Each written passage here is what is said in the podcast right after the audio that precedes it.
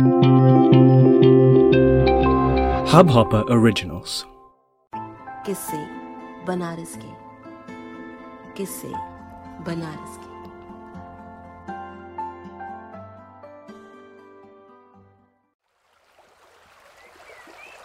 सीढ़ियों से उतरते दर्शनार्थी घाटों पर टहलते बैरागी। तट पे लगा सैलानियों का मेला, मंत्रों से सजी सुबह की बेला। दूर मस्जिद से आती शहर की आजान और सदियों से सुलगता एक महाशमशान। सीढ़ियों से उतरने से लेकर बैरागी के टहलने में, सैलानियों के लगे मेले में और मंत्रों के हर उच्चारण में, मस्जिद से आती आजान में, आग की दहक के साथ लकड़ियों के चटकने में। आवाज़ नहीं, संगीत सुनाई देती है। काशी, वाराणसी या बनारस, जो भी कह लो, संगीत इसके कण कण में बसा है। ऐसा लगता है जैसे प्रकृति ने खुद ही चुना था घाट के किनारे बसे इस शहर को संगीत से सरोबार रखने के लिए। मैं संगीत और आध्यात्म को जोड़ कर देखती हूँ। जिस प्रकार आध्यात्म का संबंध इतिहास से होकर परंपरा में जुड़ा है, वैसे ही संगीत में इतिहास और परंपरा का महत्व ही अलग है। बनारस की सांगीतिक परंपरा की अगर बात की जाए तो मेरे लिए बहुत इंटरेस्टिंग है जानना कि संगीत जगत के जो इतने बड़े बड़े दिग्गज बनारस ने दिए हैं और आज भी संगीत की जो धरोहर चली आ रही है, उनके सुरों से भरे किस्सों को। लेकिन इनके बारे में मुझे बताएगा कौन? है ना? जाने माने युवा तबला वादक और मेरे कॉलेज के दिनों के मित्र अमित मिश्रा। और बताइए अमित भैया कहाँ से शुरू हुआ आपका जर्नी? मतलब कैसे आप आए तबला के फ़ील्ड में और कहाँ से ये शुरुआत हुई? तबला जब मैं ऑलमोस्ट करीब साढ़े छह साल का था। हाँ जी। तो uh, मेरे नाना जी हैं थे काफ़ी वेल नोन थे उस टाइम पे। और आज भी उनका काफ़ी नाम है लेट पंडित श्यामता प्रसाद जी। तो एक माहौल था हर साल के दो महीने ननिहाल जाता था मम्मी के साथ। तो वहाँ पे नाना जी को देखता था कि इतना कॉन्सर्ट करते हैं और आ, समझ में नहीं आता था कि किस तरह का इनका नाम है। उनके साथ संकट मोचन भी गया हूँ काफ़ी बार वहाँ पे गंगा महोत्सव हो। फिर विलायत खान साहब घर पे आते थे। जी। तो वो, वो बचपन से उनको देख के करीब साढ़े छह साल की उम्र में मैंने तबला शुरू किया। अच्छा। पर उसके पहले मैंने तीन साल गाना सीखा अपने दादाजी से। ये अच्छा। हमारे घर का एक कस्टम था कि हर किसी को गाना आना चाहिए सुर का अच्छा। ज्ञान होना चाहिए।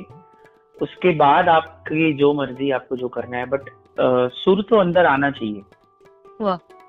तो बचपन में ही ख्याल ठुमरी दादा चैती मेरे दादाजी थे लेट पंडित नारायण दास मिश्रा जी जी जी। वो बागेश्वरी देवी जी के साथ सिद्धेश्वरी देवी जी गिरजा देवी जी ये सब सारे जो महान लोग हैं इन लोग के साथ बजाते थे। और काफ़ी रियाज कराने भी बागेश्वरी देवी जी को या सिद्धेश्वरी देवी जी इन लोग को जाते थे जी। तो हम लोग को बचपन में ही ठुमरी टप्पा ये सब उन्होंने सिखाया था। इवन यूपी संगीत संगीत नाटक एकेडमी में बाल वर्ग में मैं आठ साल का था। अच्छा। मैं फ़र्स्ट भी आया हूँ। अरे वाह। ठुमरी तो ये तो पता ही नहीं मतलब हम लोगों को तो कभी पता ही नहीं चला कि आप म्यूज़िक के भी हैं। वैसे बशर्ते हाँ किशोर सर जो है आपके पिताजी वो हमारे साथ हमेशा से रहे मतलब बहुत छोटे से मैं उनको देखी हूँ तबला में संग हम्म, हम्म। मैं लकी भी हूँ कि मेरे साथ भी वो थे तबला में संगत किया है उन्होंने और हम्म, बहुत मार्गदर्शन भी करते थे। तो उनको तो बड़ा म्यूज़िक का नॉलेज है वो तो मतलब यूनिवर्सल सबको पता है। लेकिन साथ ही साथ आपको भी म्यूज़िक का नॉलेज था और मतलब ये आपके घर का जो ये कहते हैं कल्चर में ये चीज़ थी ये आज पता चल रहा है। तो इसके पीछे वजह क्या थी? मतलब क्यों ये किया जाता था आपके घर में ऐसे?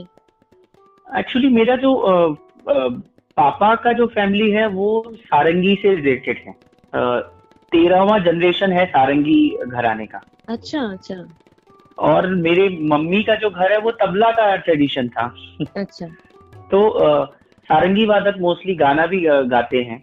मेरे दादाजी बहुत अच्छा गाना गाते थे। अच्छा। और। वो लेट पंडित महादेव प्रसाद मिश्रा जी के साथ बहुत बजाते थे बहुत अच्छी दोस्ती थी उन लोग की उनके साथ हर जगह कॉन्सर्ट करना और अच्छा। ठाकुर जी के साथ बजाया था उन्होंने तो अच्छा। गाना उन्होंने हम लोग को शुरुआत कर दिया था जब हम ढाई साल पौने तीन साल के थे वहीं से हमको हम्म। एक एक एक फिक्स हो गया कि एक घंटे का रियाज तो बच्चों को ज़रूर कराना चाहिए और हम सुनते। भी थे हमेशा कभी पापा रियाज कर रहे हैं नीचे तबला ऊपर दादाजी सारंगी का रियाज कर रहे हैं।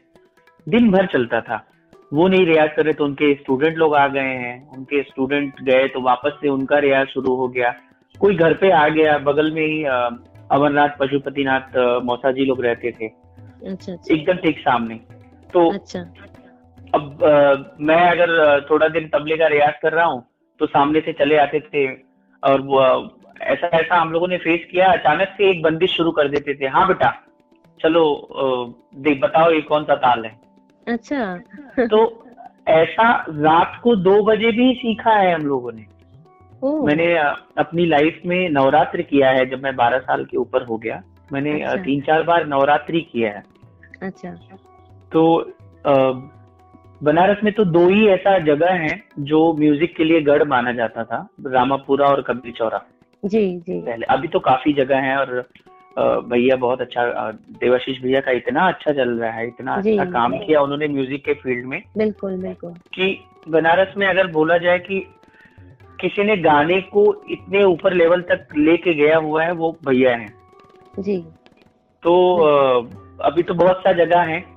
लेकिन एक टाइम था ऐसा मैंने भैया को भी देखा है रियाज करते हुए क्योंकि वो मौसा जी से सीखने आते थे पशुपति मौसा जी तो वो छत पे बैठ के रियाज करते थे। मैं बहुत छोटा था उस टाइम पे। अच्छा अच्छा।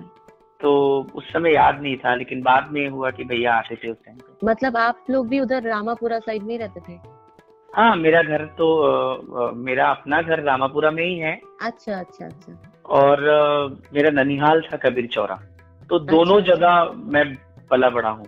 अच्छा गुरुजी मतलब पंडित देवाशीष देव जी के साथ तो सर का बहुत अच्छा ट्यूनिंग भी है अभी जैसे हमारा ये हम्म। हुआ ना दिल्ली में ठुमरी महोत्सव तो हाँ। महोत्सव में भी सर भी आए थे गुरुजी भी आए थे और बहुत हम्म। बेहतरीन यहाँ पे प्रस्तुतिकरण हुआ मतलब ठुमरी का तो हम्म, जब दिल्ली में भी देखते हैं और वो जोड़ी सामने आती है तो वो अलग ही मज़ा आता है और गुरु जी के बारे में मैं भी थोड़ा बोलना चाहूँगी कि ये तो बात सही है कि म्यूज़िक को एक अलग लेवल पे क्योंकि मैं अभी तो खैर मेरा सीखना नहीं होता है। अभी मैं फेसबुक के थ्रू थैंकफुल टू फेसबुक कि हम्म, हम्म, गुरु जी लाइव करवाते रहते हैं प्रोग्राम्स देखती हम्म। रहती हूँ बच्चे इधर उधर जाते हैं। तो ए, किसी से एक्चुअली अमित भैया जस्ट कुछ दिन पहले मेरी बात हो रही थी गुरु शिष्य परंपरा को लेके बात हो रही थी। तो लाइक अच्छा। ओवरऑल गुरु शिष्य परंपरा की सिर्फ़ म्यूज़िक को नहीं लेकिन वो जो स्पिरिचुअल गुरु शिष्य परंपरा भी जो होती है उसके बारे में भी बात हो रही थी। तो उसमें ये कॉन्टेक्स्ट निकल के आया कि गुरु जो होते हैं उनका काम क्या होता है कि शिष्यों को वो शिक्षा प्रदान करना। और जितना ज़्यादा आप शिष्य को शिक्षा प्रदान करोगे मतलब आपने जो ऑप्ट किया एज अ पर्सन आपने जो सीखा उसको आप हम्म। जितना ज़्यादा लोगों में फैलाओगे उतना ज़्यादा आपका बींग गुरु कॉम्प्लिश होता है। सही बात है तो कहीं ना कहीं गुरुजी ने ये चीज़ को बहुत अच्छे तरीके से किया अच्छा इसमें भी एक फाइन लाइन है कि कुछ हम्म। ऐसे भी बनारस में हम लोग हैं बनारस बहुत ही म्यूजिकल शहर है तो हमें भी पता है कि गली गुचे में गाना सिखाया जाता है मतलब हर जगह पे ही म्यूज़िक सिखाया जाता है नॉट ओनली गाना सभी हम्म, हम्म। तरीके की चीज़ें सिखाई जाती है तबला भी हारमोनियम भी सितार भी तो लेकिन वो परंपरा जो पारंपरिक संगीत है जो हम्म। एक गायकी प्रदान जो संगीत है वो तो हर जगह नहीं सिखाया जाता है। तो गुरु का ये भी एक रिस्पॉन्सिबिलिटी होता है कि आप उस परंपरा को कायम रखिए वो जो संगीत की परंपरा है उसको कायम रखिए। तो गुरु जी के जितने भी शिष्य हैं आपने भी नोटिस किया होगा कि सभी शिष्यों में वो जो एक ऑथेंटिक म्यूज़िक है वो है। मतलब सबका वो फ्लेवर आता है म्यूज़िक से। तो ये हम्म। एक सच में बहुत अच्छी चीज़ है। उस समय के बारे में और बताइए आप जब छोटे थे और जो कल्चर था तो कैसा होता था उठना बैठना खाना पीना कैसे चलते थे? क्या बातें होती थी?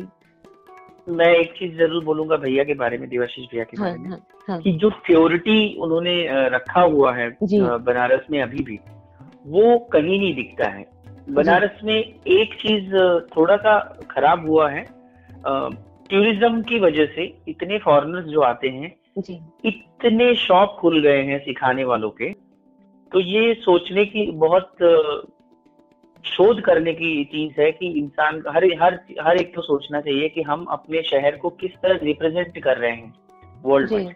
जी बिल्कुल। तो बहुत ज़रूरी है। तो ये बहुत अच्छी चीज़ है जो आज भैया के यहाँ हो रहा है। इतने स्टूडेंट मैं खुद देख के दंग रह जाता हूँ कि बनारस में इतना अच्छा काम हो रहा है। और पर्सनली मैं भी उनसे गाने का ठेका और बजाना गाने के साथ। मैंने उनके पास जाके सीखा हुआ है। क्योंकि अच्छा। संगत करना आपको सीखना पड़ता है। तो पर्सनली मैंने भैया को मैं उस टाइम सीएचएस में पढ़ता था। और मैंने भैया को बोला भैया मैं आना चाहता हूँ। बोले हाँ ज़रूर। तो बड़ा ख्याल छोटा ख्याल। और ठुमरी दादरा के साथ कैसे संगत करना चाहिए? दादरा के तो वो मुझे बताते थे कि ये हम्म। ठेका ऐसे लगाओ और इसमें दिन में ऐसा होना चाहिए। क्योंकि। तबला आप जब सीखते हो तो आप हम गत फर्द रेला और ये जो सोलो की चीज़ें वो सीखते हैं। लेकिन अ, संगत करना कोई आपको सिखा नहीं सकता आपको बैठना पड़ता है। तो गाने के साथ मैं मैंने भैया के साथ अ, काफ़ी रियाज किया हुआ है उनके पास जाके। और अच्छा, लकीली मेरा पहला टूर आउट ऑफ़ इंडिया का भी उनके साथ ही हुआ है। अच्छा हाँ। अच्छा। वाह। 2000 2007 में उनके साथ फ्रांस गया हुआ था। अच्छा अच्छा। बाई लक मेरा पासपोर्ट बना हुआ था और लास्ट मोमेंट में मुझे ऐसा उन्होंने पूछा और मैं गया था तो मतलब मेमोरेबल ट्रिप था उनके साथ। अच्छा वाह बहुत बढ़िया। और इनका जो मतलब मैं फिर से दोबारा ये क्वेश्चन कोट कर रही हूँ जैसे आप क्योंकि बहुत नज़दीक से इन सबको देखे हैं इन हम्म। लोगों का लाइफस्टाइल जो जितने भी गुणीजन है इनके इनका उठना बैठना खाना पीना बोल चाल तो अभी हम्म। बनारस के जो लोग हैं इसको मैं को रिलेट कर रही हूँ कि अभी जैसे हम लोग का जनरेशन तो जो था वो भी निकल गया अभी हम्म। न्यू जन आ गया हमसे भी आगे के जनरेशन आ गए तो चूँकि हम्म। मॉडर्नाइजेशन हो गया तो वो बनारसी फ्लेवर क्योंकि आपने भी एक दिन मुझे याद है आपसे मेरी फ़ोन पे बात हो रही थी तो आप बता रहे थे कि प्रीति अभी भी घर पे हम लोग बनारसी में ही बात करते हैं इनफैक्ट स्टेज पे हम्म। भी अगर जाते हैं तो बनारस में बनारसी में ही बात करते हैं तो अभी लोगों में थोड़ा वो बदलाव आ रहा है कि नहीं करना चाहते हैं। तो वो आप थोड़ा बताइए कि कैसे आप उस चीज़ को मेंटेन करते हैं और उस टाइम कैसे वो लोग बोलचाल करते थे अपना? मुझे लगता है कि अपनी जड़ को नहीं भूलना चाहिए हर इंसान को। मैं इतना ट्रेवल करता हूँ, मैंने एक चीज़ सीखा वहाँ से कि आप जापान में हो तो दो जापानी चार जापानी आप भले सौ इंडियन बैठे हो, वो जापानीज में ही बात करते हैं। आप स्पेन जाओ आप साउथ अमेरिका जाओ ये सब जगह मैं गया हूँ। आप कोरिया जाओ। तो मैं अ, हम लोग यहाँ पे तीन लोग रहते हैं मेरे तीन ब्रदर भी हैं वो ऊपर की अच्छा। बिल्डिंग में रहते हैं। तो हम अगर साथ में प्रोग्राम कर रहे हैं बॉम्बे में अभी मल्हार फेस्टिवल में अश्वनीत आई थी सब लोग थे वो भी थे अच्छा, साथ में। तो हम जब भी बात कर रहे थे तो बनारसी में ही बात कर रहे थे। क्योंकि हम्म। नहीं तो अगर मैं उनको ऐसे बुलाऊँगा अरे भैया इधर देख लीजिए तो शायद वो हाँ। मेरी बात सुने ही ना। हाँ, मुझे बोलना पड़ता अरे भैया कहाँ हुआ? चले स्टेज पे बुलावत हूँ ऐसे मुझे बोलना पड़ता लिटरली तो अश्विनीता इतनी खुश हुई सुन के बोली अरे तुम लोग बहुत अच्छा है कि अपनी लैंग्वेज को बचा के रखे हो। क्योंकि वो भी यहाँ पे भी महाराष्ट्र मैंने देखा है लोग अपने लैंग्वेज को बहुत ऑनर के साथ बात करते हैं। बिल्कुल। तो हम मुझे लगता है कि बीइंग बनारसी हम मुझे भी बहुत गर्व है उस पे। और मैं कोशिश करता हूँ कि मैं अगर कोई बनारसी मिलता है सामने से तो मैं उससे ऐसे ही बात करता हूँ। हाँ। तो लोगों को ज़रूर अपने जड़ को बचा के रखना चाहिए। और उससे हाँ। जुड़े रहना चाहिए क्योंकि ये बात सही कह रहे हैं आप ये जो सॉरी बीच में मैंने काट दिया हाँ। इनफैक्ट मैं मज़े की क्योंकि आप बोल रहे थे ना मुझे पुरानी यादें आ रही है मतलब कॉलेज के टाइम हम्म। का समय भी याद आ रहा है तो आपको हम्म। याद होगा कि हमारा जो बैच था उसमें ज़्यादातर बंगाली थे हाँ। हमारे बैच में म्यूज़िक वोकल में। हम्म, तो हम्म, हम हम्म, लोग आपको याद होगा वो जो स्टैंड था बीएचओ परफॉर्मिंग आर्ट्स के फैकल्टी का जो स्टैंड का जगह था यहाँ पे स्कूटी लगाते थे हम लोग। तो हाँ, उस हाँ, टाइम हम हाँ। लोग वहाँ पे बैठ बैठ के खूब बंगला में बतियाते थे बहुत बात करते थे बंगला में। और आप और बंटी भैया उस समय आते थे तो आप लोग कहते। क्या तुम लोग जब देखो गोभी छीलो आलू छीलो करते रहते हो? तो लोग मुझे आज भी याद है गोभी छीलो आलू छीलो। तो सही बात है कि बंगाली भी कहीं अगर दो तीन मिल गए तो वो अल्टीमेटली बंगला में बात करेंगे ही करेंगे। ये तो करना ही भी चाहिए करना भी चाहिए। मुझे ऐसा लगता है कि अ, उसको भूलना नहीं चाहिए। आइडेंटिटी है वो उससे ही है। बिल्कुल बिल्कुल। और वो चेंज नहीं हो सकता। मैंने अ, अपने नाना जी को इस चीज़ में देखा कि वो हमेशा पूरा एकदम खुला बनारसी बोलते थे जब किसी से मिलते थे अ, बात करते थे। बोलते थे जब आप मराठी में बात कर सकते हो या गुजराती में बात कर सकते हो तो मुझे क्या दिक्कत है अपने लैंग्वेज में बात करने में? जी जी बिल्कुल। और जबकि मैं एक दूसरे हाँ। बनारसी से बात कर रहा हूँ। हाँ जहाँ पे लैंग्वेज बैरियर है एक मैं बनारसी हूँ दूसरा गुजराती है तीसरा मराठी आदमी है। तो ज़रूर हिंदी में अगर बात कर सकता हूँ। नहीं तो मैं प्रिफर करता हूँ लैंग्वेज सीखने की। मैं थोड़ा हाँ। बहुत मराठी भी बोलता हूँ। अच्छा। और जब वहाँ था तो बांग्ला भी बोलता था कुछ कुछ हद तक। हाँ। क्योंकि मेरी दादी कलकत्ता से थी। अच्छा अच्छा। तो आई थिंक uh, आपने नोटिस किया होगा मेरे पापा पूरा शुद्ध बंगला बोलते हैं। मेरे मुँह का बात आपने छीना किशोर सर की मैं मज़े की बात बताती हूँ। मैं काफ़ी समय तक क्योंकि मैंने उनको बहुत छोटे में भी देखा है जब मैं छोटे हम्म। में म्यूज़िक सीखी तब भी मैं उनको देखती थी तब वैसा सु, मतलब सुअवसर नहीं मिला मौका नहीं मिला कि उतना जान पाओ पर्सनली तो वो हम्म। उतने छोटे में भी ना जब भी बात करते थे तो बांग्ला में ही बात करते थे कि क्या हम्म। नाचो की कोरचो इनफैक्ट जब कॉलेज आ गए बी म्यूज के टाइम में भी जब संगत के लिए सर बैठते थे तो वो बांग्ला में ही। बोलते थे कि कौन लिए गाइबे कौन राग कोरचो ऐसे करके तो मुझे बहुत टाइम तक ये पता ही नहीं था कि सर बंगाली नहीं है। मुझे मतलब लगता था कि वो बंगाली है शायद क्योंकि इतना साफ़ बंगला वो बोलते हैं एकदम मतलब हम्म। जस्ट एक बंगाली जैसे बात करेंगे वैसे एकदम क्लियर बंगला बोलते हैं। तो- ऐसा है कि जो जहाँ पे बॉर्न एंड बॉटम होता है उसका असर होता है ना? तो मेरी दादी कलकत्ता से थी अच्छा। और दमदम के पास में पापा लोगों का ननिहाल है आज भी। अच्छा अच्छा तो अच्छा पापा बॉर्न वही हुए थे और उनका काफ़ी रहना दादी के साथ होता था अक्सर अच्छा। दादी जाती थी तो वो फैमिली अभी भी मिश्रा फैमिली है लेकिन मैं गया हूँ वहाँ पे तो मैंने देखा है कि सब घर में तो कल बंगला में ही बोलते हैं अच्छा अच्छा वाह और उन उनके हिंदी की टोन में भी बंगला है बिकॉज़ अच्छा। वो कलकत्ता में है तो हम्म। पापा इसलिए बचपन से बहुत अच्छा बंगला बोलते हैं। जी मुझे जी. भी सिर्फ़ यही समझ में आता था जब मैं उनके साथ कहीं जाता था तो बस यही बोलते थे यही हमारे छेले अच्छी अच्छा। तो बस ये मुझे समझ में आता था कि अच्छा मेरा बेटा ये बोल रहे हैं। हाँ हाँ। बाकी बाकी फिर मैं काफ़ी जब भैया के यहाँ जाने लगा और क्योंकि हाँ। बांग्ला बंगाली लोग इतने लोग हैं वहाँ पे हाँ। तो बहुत कुछ समझ में आने लगा। बनारस को वैसे भी एक पार्ट को मिनी बंगाल कहते हैं कि मिनी हाँ। तो बंगाली इतना ज़्यादा है कि ऑब्वियस था कि बनारस में रह के आप बंगला भी थोड़ा सीख ही लो। तो हम्म, पूरा बंगाली टोला ही है वहाँ पे तो। बिल्कुल बिल्कुल। और इनफैक्ट मेरा मज़े की बात मैं अपना बताऊँ कि मैं जब यहाँ दिल्ली आई तो हम्म। मैं तो भाई बैनर्जी लेकिन मुझे देख के कोई नहीं गेस कर पाता है कि मैं बंगाली हूँ। मतलब नॉर्मली बंगालियों का पर्सनालिटी देख के क्योंकि बनारस इतना ज़्यादा समाया हुआ है कि हम्म, मतलब मुझे देख के लोग कहते हैं अरे आप तो बंगाली लगती नहीं आप तो अब मुझे समझ में नहीं आता मैं दुख करूँ मतलब दुखी हो जाऊँ या खुशी हो जाऊँ खुश हो जाऊँ इस बात से तो अभी मैं एकदम शान से कहती हूँ कि नहीं मैं तो बनारसी हूँ बंगाली बनारसी हूँ तो हाँ वही मैं बोलने वाला था कि बनारसी। बंगाली आप बोलो हाँ वही वही क्योंकि हमारा टोन भी वैसा है आप चाहे कहीं भी आपका आपसे भी जैसे बात हो रहा है तो वो जो सुर हम्म। है वो एक्सेंट है वो बनारस का हमारा आता ही है हम चाहे हाँ, कैसे। भी बात कर ले वो चीज़ आती है और मुझे बहुत पसंद भी है। इनफैक्ट कभी हम लोग जाते हैं मैं जब भी बनारस उतरती हूँ फ़्लाइट से और जैसे हम्म। एयरपोर्ट में उतरी और मान लीजिए कोई आसपास से कहा हो ऐसे करके जो बोलते हैं ना वो लोग मुझे बहुत ज़्यादा भोजपुरी हम्म। नहीं आता। तो मुझे इतनी खुशी होती है मुझे लगता है मतलब कानों में जैसे म्यूज़िक बज रहा है इतना ज़्यादा अपनापन फील होता है। वो अलग ही लैंग्वेज है उसकी अलग ही मिठास है। तो आप जब छोटे थे हाँ बताइए। हम्म। बहुत बहुत सुरीला है अगर आप ध्यान से सुनो बनारसी हाँ, लैंग्वेज हाँ भैया हाँ हाँ हाँ क्या बात है। तो वो जो। सुरीलापन है वो बनारसी लैंग्वेज में है। जी जी बिल्कुल बिल्कुल। बनारस का जो एक्चुअली लाइफस्टाइल भी है वो भी थोड़ा सा ऐसे कहते हैं ना थोड़ा लेट बैक है थोड़ा लेजी है। और जो हाँ। लैंग्वेज भी इसीलिए लैंग्वेज भी थोड़ा सा खींच खींच के खींच खींच के बातें भी करते हैं लोग। और वहाँ का जो खान पी खाना पीना भी है तो सब मिला के मुझे ऐसा लगता है कि बनारस अपने में एक लाइफ स्टाइल है। मतलब बनारस एक जीने का अंदाज है। मतलब मुझे लग हाँ, मैं इंटरप्ट करूँगा। मुझे लगता हाँ। है कि वहाँ का जो वो जो सोच था अभी मुझे नहीं पता अभी तो यंग लोग बहुत चेंज हो गए हैं। एक टाइम। था बचपन में मैंने देखा।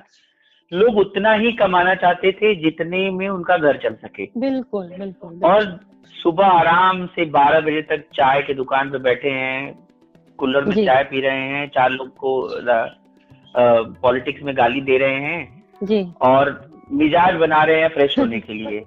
हाँ साढ़े बारह एक एक बजे तक। मैं मैं हम लोग खुद सुबह मैं पहले क्रिकेट खेलता था तो जाते थे तो देखते थे कि लोग चार चार घंटा बैठे हैं। हम गए क्रिकेट खेल के आ गए फिर वापस नहा के स्कूल जा रहा हूँ वो वहीं बैठे हूँ अच्छा। और कह रहे हैं बार बार ये कि गुरु मिजाज नहीं बने तो। अरे कौन सा मिजाज बना रहे हैं? लेकिन वो मिस करते हैं हम लोग कि वो क्या क्या ज़िंदा दिल लोग हैं। सौ रुपया कमाना है क्योंकि सौ रुपये का खर्चा है और उसमें ही मस्त है। ये पूरे वर्ल्ड में ऐसा कोई जगह नहीं है। और अपनापन भी है। मतलब बनारस में एक और मज़े की बात क्या है कि जो बाहर के भी लोग आते हैं मैंने देखा है जो हम्म। रिक्शे वाले हैं ऑटो वाले हैं वो सब लोग बड़ा अपनापन से बात करते हैं। मतलब अगर कोई है भी अच्छा कहाँ से आए हैं? कहाँ जाना है? मतलब ऐसा यहाँ नहीं होता होगा। बड़े शहरों में अगर आप कोई कैब करते हो या कहीं बैठते हो तो नहीं पूछते हैं वो लोग। जब तक आप खुद से नहीं बात करो वो नहीं बात करेंगे आपसे। और वहाँ क्या तो... बड़ा अपनापन है। यहाँ तो नेबर भी मेरे सामने तीन तीन फ्लैट है लेकिन हम लोग शायद महीने में एक आध बार आमने सामने मिल जाते हैं। जी जी बस वो, वो और वो भी मिलते हैं तो सिर्फ़ हाय हेलो होता है। और बनारस तो ऐसा है कि आपका दरवाज़ा खटखटा के आपसे हेलो करके आपके घर में बैठ के आराम से चाय पिए चाय पी के अरे भैया तो और एक एक दिन दो दिन चाय पीने के बाद तीसरे दिन आपको टोक भी देंगे कि भैया कुछ खियावत पियावत नहीं हूँ सही बात है सही बात है। तो, तो है।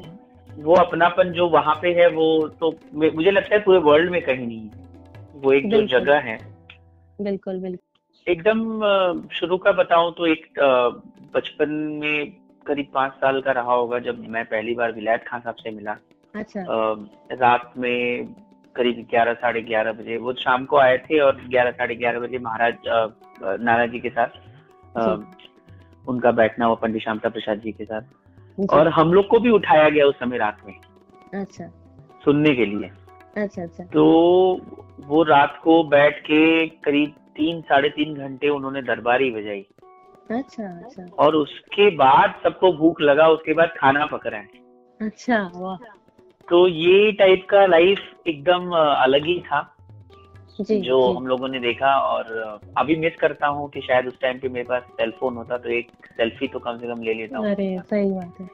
मेरे मेरे घर का एक ऐसा था रूल कि हम लोग अगर रियाज नहीं करते थे तो दादाजी ने एक ऐसा बनाया था कि खाना आपको रात में एक टाइम का नहीं मिलेगा फिर।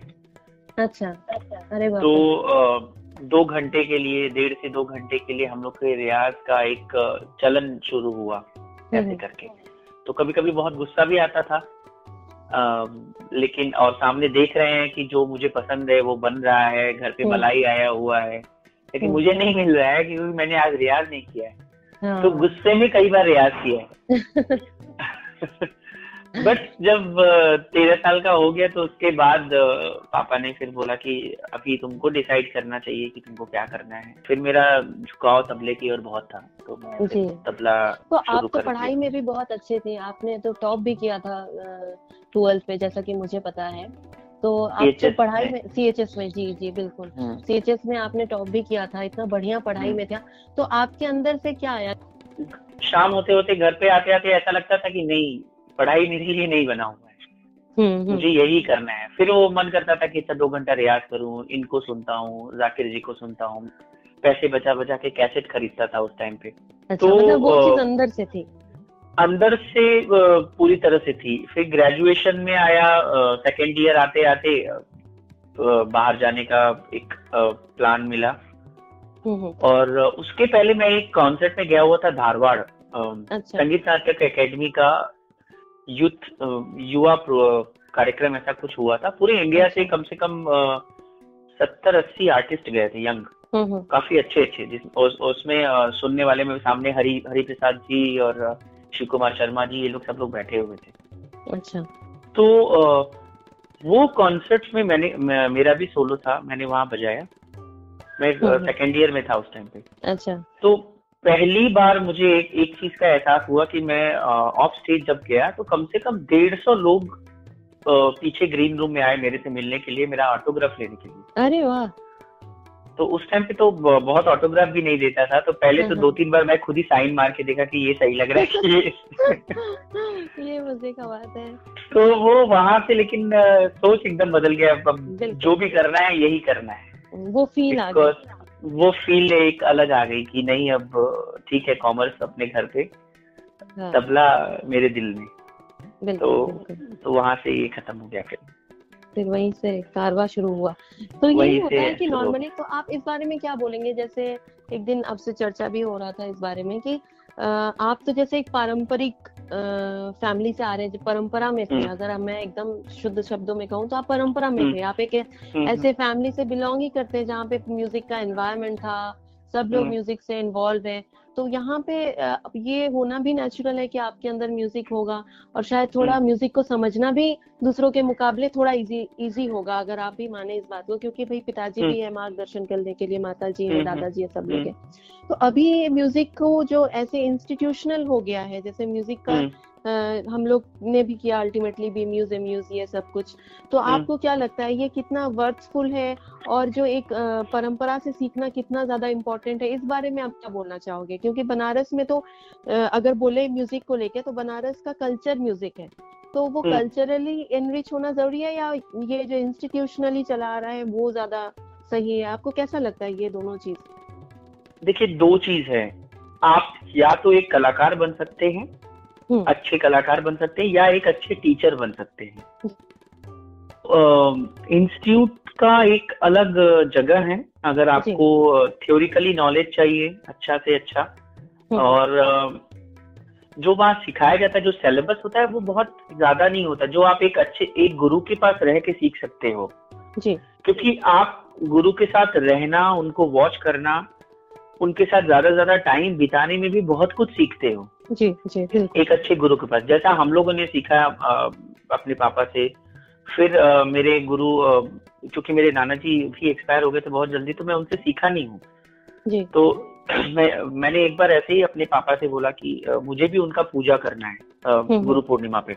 हम्म, तो उन्होंने मुझे मना कर दिया। वो बोले कि अच्छा। मेरा मत करो तुम एक काम करो मैं तुम्हें अपने गुरु जी से गंडा बंद करवा देता हूँ। अच्छा। जबकि मेरे मेरा शुरुआत और मैंने सीखा पापा से है। जी। तो फिर उनके गुरु जी थे लेट पंडित शारदा सहाय जी जिनके घर से बनारस घराना आया हुआ है। अच्छा।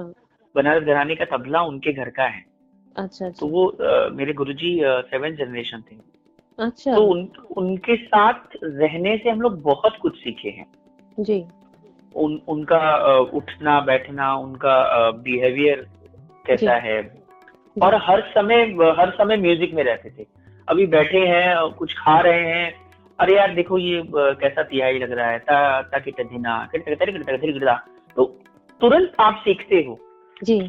तो वो चीज़ यूनिवर्सिटी में या कॉलेज में नहीं है। वहाँ पे तो एक फिक्स है कि आपको ये कायदा करना है इसके इतने पलटे करने हैं या आप में आपका तीन राग है। और वो तीन राग का जो बंदिश फिक्स है वो अगले साल भी सिखाया जाएगा जो 2021 वाला लड़के को भी 2022 वाले को भी 2023 वाले बात को सही बात है। लेकिन लेकिन ये है कि उन्हीं गुरु से जो इंस्टीट्यूट में है या अगर वो अच्छे गुरु हैं या बीएचयू में जो अच्छे अच्छे लेक्चरर या टीचर हम्म। हैं उनसे आप पर्सनली जाके सीखते हो। जो गुरु शिष्य परंपरा से भी आए हुए हैं जी। तो वो एक अलग ढंग हो जाता है सीखने का। बिल्कुल बिल्कुल। तो एक अच्छा कलाकार बनने के लिए ज़रूर से एक अच्छे गुरु के पास जाना चाहिए। और आज की डेट में चूँकि हर कोई थोड़ा सिक्योर होने के लिए जॉब भी चाहता है हम्म, हम्म। तो आपको कहीं ना कहीं आपको इंस्टीट्यूट में भी जाना चाहिए या यूनिवर्सिटी में जाना चाहिए। इसमें एक और चीज़ मैं जोड़ूँगी जैसे दो चीज़ें हाँ। जोड़ूँगी तो है हम्म। कि इंस्टीट्यूट में हम लोग भी जब पढ़ाई करते थे म्यूज़िक को लेके। तो उस समय क्या होता था कि इसमें एक गिवन कोर्स है मतलब एक स्ट्रक्चर्ड कोर्स है। तो अब एक हम्म। साल में वो कोर्स आपको कंप्लीट करना है। तो उसमें पता चला जैसे म्यूज़िक वोकल की बात करो तो बारह तेरह राग एक ही ईयर में डाल दिया। वहीं अगर आप हम्म। गुरु शिष्य परंपरा में सीख रहे हो तो एक हम्म। साल में हो सकता है आप दो ही राग सीखो या एक ही राग सीखो। लेकिन एकदम डिटेल्ड आप सीखोगे मतलब वो कहते हैं आपके आत्मा में वो आत्मसात हो जाता है। तो एक तो ये हो गया दूसरा मुझे ये लगता है गुरु शिष्य परंपरा की अगर बात करें आप बहुत अच्छा रिलेट करोगे कि सिर्फ़ म्यूज़िक ही नहीं अगर आप म्यूज़िक सीख रहे हो तो ऐसा नहीं है कि हम्म। आप तबला सीख रहे हो तो गुरु से आप सिर्फ़ तबला के बारे में ही सीख रहे हो जब हम किसी हम्म। गुरु के अंडर में रहते हैं गुरु के छत्र छाया में रहते हैं तो हमारा हम्म। एक ओवरऑल पर्सनैलिटी भी ग्रो करता है क्योंकि जैसे मेरे हमारे गुरुजी की बात करें देवाशीष गुरुजी की तो अभी मैं बोल भी रही हूँ तो मुझे गूज बम आ रहा है कि जब से उनके अंडर में हम लोग गए सिर्फ़ मैं नहीं बहुत सारे बच्चे हैं उनके तो हम लोगों का क्या था कि मतलब ये आप भी समझ सकते हो कि गुरु एक ऐसा मतलब एक अम्ब्रेला कह सकते थे जहाँ पे वो हर चीज़ को मतलब हमें शेडो दे रहे हैं। ऐसा नहीं सिर्फ़ म्यूज़िक को अगर लाइफ में भी आपको एक अच्छा इंसान बनना है बेहतर इंसान बनना है क्योंकि हमें पता हम्म। था कि अगर हम कुछ शैतानी करें कुछ बदतमीजी करें या कहीं पे जाके किसी से झगड़ ले या कुछ उल्टा बोल दे हम्म, तो ये बात अगर गुरु जी के कान में गया तो हो गया बस हम्म। वहीं पे कहानी खत्म। तो ये चीज़ बहुत वो तो- वैल्यू करती है। वो तो है ही है, इसीलिए आपको गुरु के साथ रहना पड़ता है। आई I मीन mean, मुझे लगता है कि एक अच्छा गुरु मिलना बहुत बड़ी बात है। अगर आपको एक अच्छा गुरु मिल गया तो आपको ग्रो होने से कोई रोक नहीं सकता। बिल्कुल बिल्कुल। तो मैं यही बोलूँगा कि जो भी बनारस में है लोग वो सोशल मीडिया बहुत ज़रूरी है जी। आज के डेट में अपने आप को प्रेजेंट करने के लिए। डेली आप एक से एक अच्छे लोग हैं आप उनको सुनो फिर आपको पता चलता है कि मैं कितने पानी में हूँ।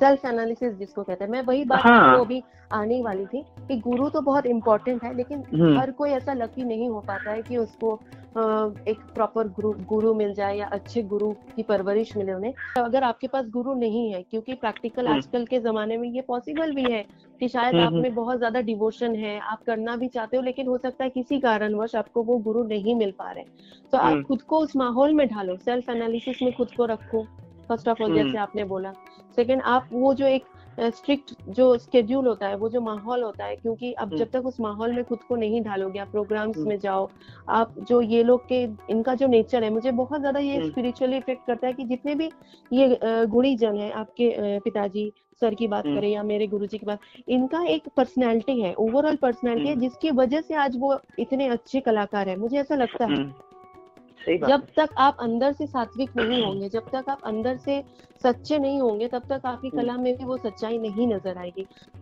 देखिए एक चीज़ है कि अ, मैंने अपने गुरुजी से एक चीज़ सीखा है कि अ, अगर आपका जो घड़ा भरा हुआ है तो कुछ आपको मिलेगा नहीं। हम्म, तो आप जब किसी के पास सीखने के लिए जाते हो तो आपको पूरा खाली रहना चाहिए। तभी आप सीख सकते हो। और आप अगर बिल्कुल। उन पे खुद क्वेश्चन करने लगोगे तो आप तो खुद ही गुरु बन गए हो। बिल्कुल। जिन जिनको बनारस में गुरु घंटाल बोलते हैं। एकदम सही बात। तो सही बात अगर ऐसा है तो फिर सीखने जाना ही नहीं चाहिए इंसान को। सही बात है। सही बात है। क्योंकि आपको सीखना है तो आपको झुके रहना पड़ेगा। बिल्कुल बिल्कुल। और तभी आप अच्छे से सीख सकते हो और ये उस समय नहीं समझ में आता है। एक्सपीरियंस एक बहुत अलग चीज़ है। वो आपको दस साल बाद समझ में आता है कि आपने क्या पाया वहाँ से। फिर अ, मैं एक चीज़ बहुत इंजॉय करता था अपने लाइफ में पहले। मैंने काफ़ी रियाज किया है गंगा जी में अ, बोट लेके जाके। अच्छा अरे वाह। सुबह सुबह भोर में तीन चार घंटे लेके और इवन बोट वाला गुस्सा आ जाता था कभी कभी का गुरु चार घंटा से घचर पचर कर ले। बोट पे आप तबला बजाते थे? हाँ रियाज करता था मुझे बड़ा अच्छा लगता था। था? मतलब वैसे बोट ऐसे हिलेगा तो फिर मतलब ऐसे फ्लोट मज़ा आता था वो तो अच्छा। सुबह पाँच बजे साढ़े पाँच बजे भोर में आप जाओ दो तीन घंटे के लिए पैसे दे दो उसको और क्या सौ रुपया घंटा लेगा और क्या लेगा। तो मैं पैसा अच्छा। बचाता था तो और मैंने ये काफ़ी किया हुआ है एक टाइम हाई स्कूल के टाइम पे अच्छा वाह ये बड़ा अद्भुत एक्सपीरियंस तो वो इतना अच्छा आपको लगता हाँ रियाज का एक माहौल जो एकदम गंगा जी के बीच में कोई साउंड नहीं आपके दोनों साइड में। और सनराइज हो रहा है। क्या बात है। तो और उसके बाद फिर मैं गुरु जी के पास जाता था अपने अ, पापा से सीखता था। हम्म। तो एक गाइडलाइंस होती है। उस गाइडलाइंस को मैं फॉलो करता था एक्चुअली उस गाइडलाइंस को फॉलो करके रियाज करता था। और आज मैं वो चीज़ देख रहा हूँ कि मेरे लाइफ में वो काम आ रहा है। जी। तो तुरंत लोगों को समझ में नहीं आता। सही तो ये चीज़ बड़े बुज़ुर्ग से एक्सपीरियंस लेना चाहिए। तो हमेशा अगर आपका दिमाग सीखने वाला रहेगा हम लोग तो खैर बहुत लकी थे कि मेरे साम मेरे चाचा थे साथ में संतोष चाचा के साथ में बहुत रियाज करता था। अच्छा अच्छा। तो संगत का रियाज उनके साथ होता था पापा के साथ ऐसे करता था जी। अपना तबले का सोलो का। बगल में से अमरनाथ पशुपतिनाथ मौसा जी लोग रात को तीन तीन बजे चले आते थे। अगर अच्छा। मैं। नवरात्र में रियाज कर रहा हूँ हाँ। तो अरे बेटा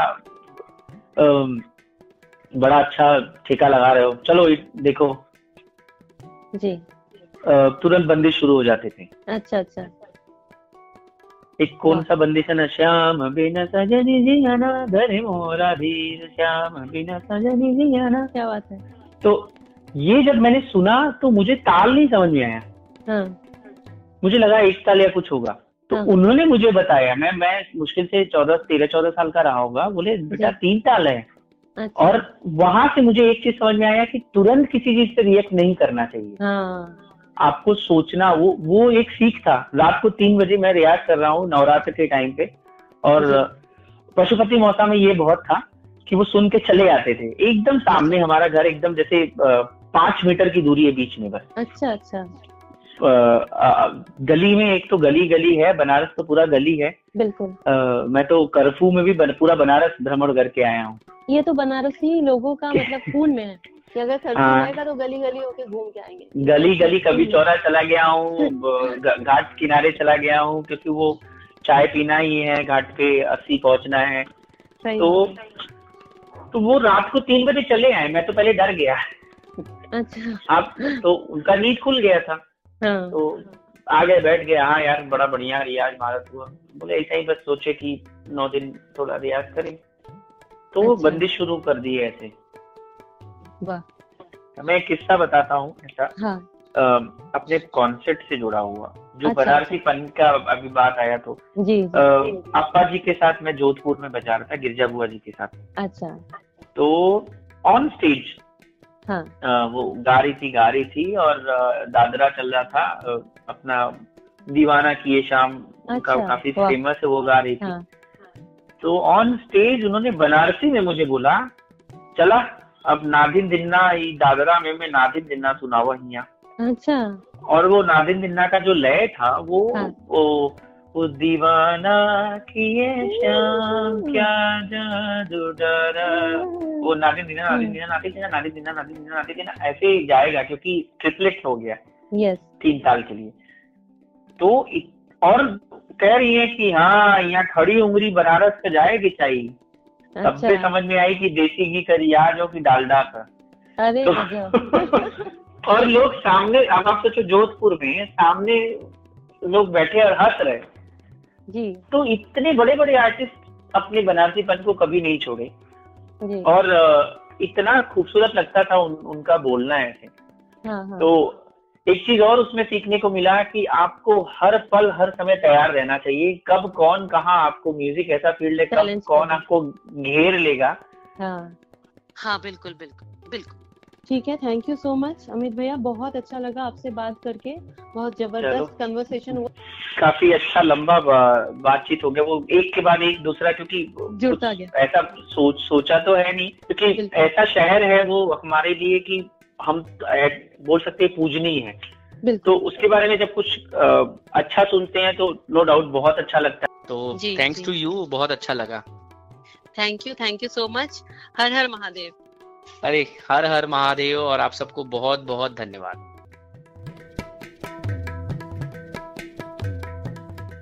सुनते रहिए किससे बनारस के अगला एपिसोड।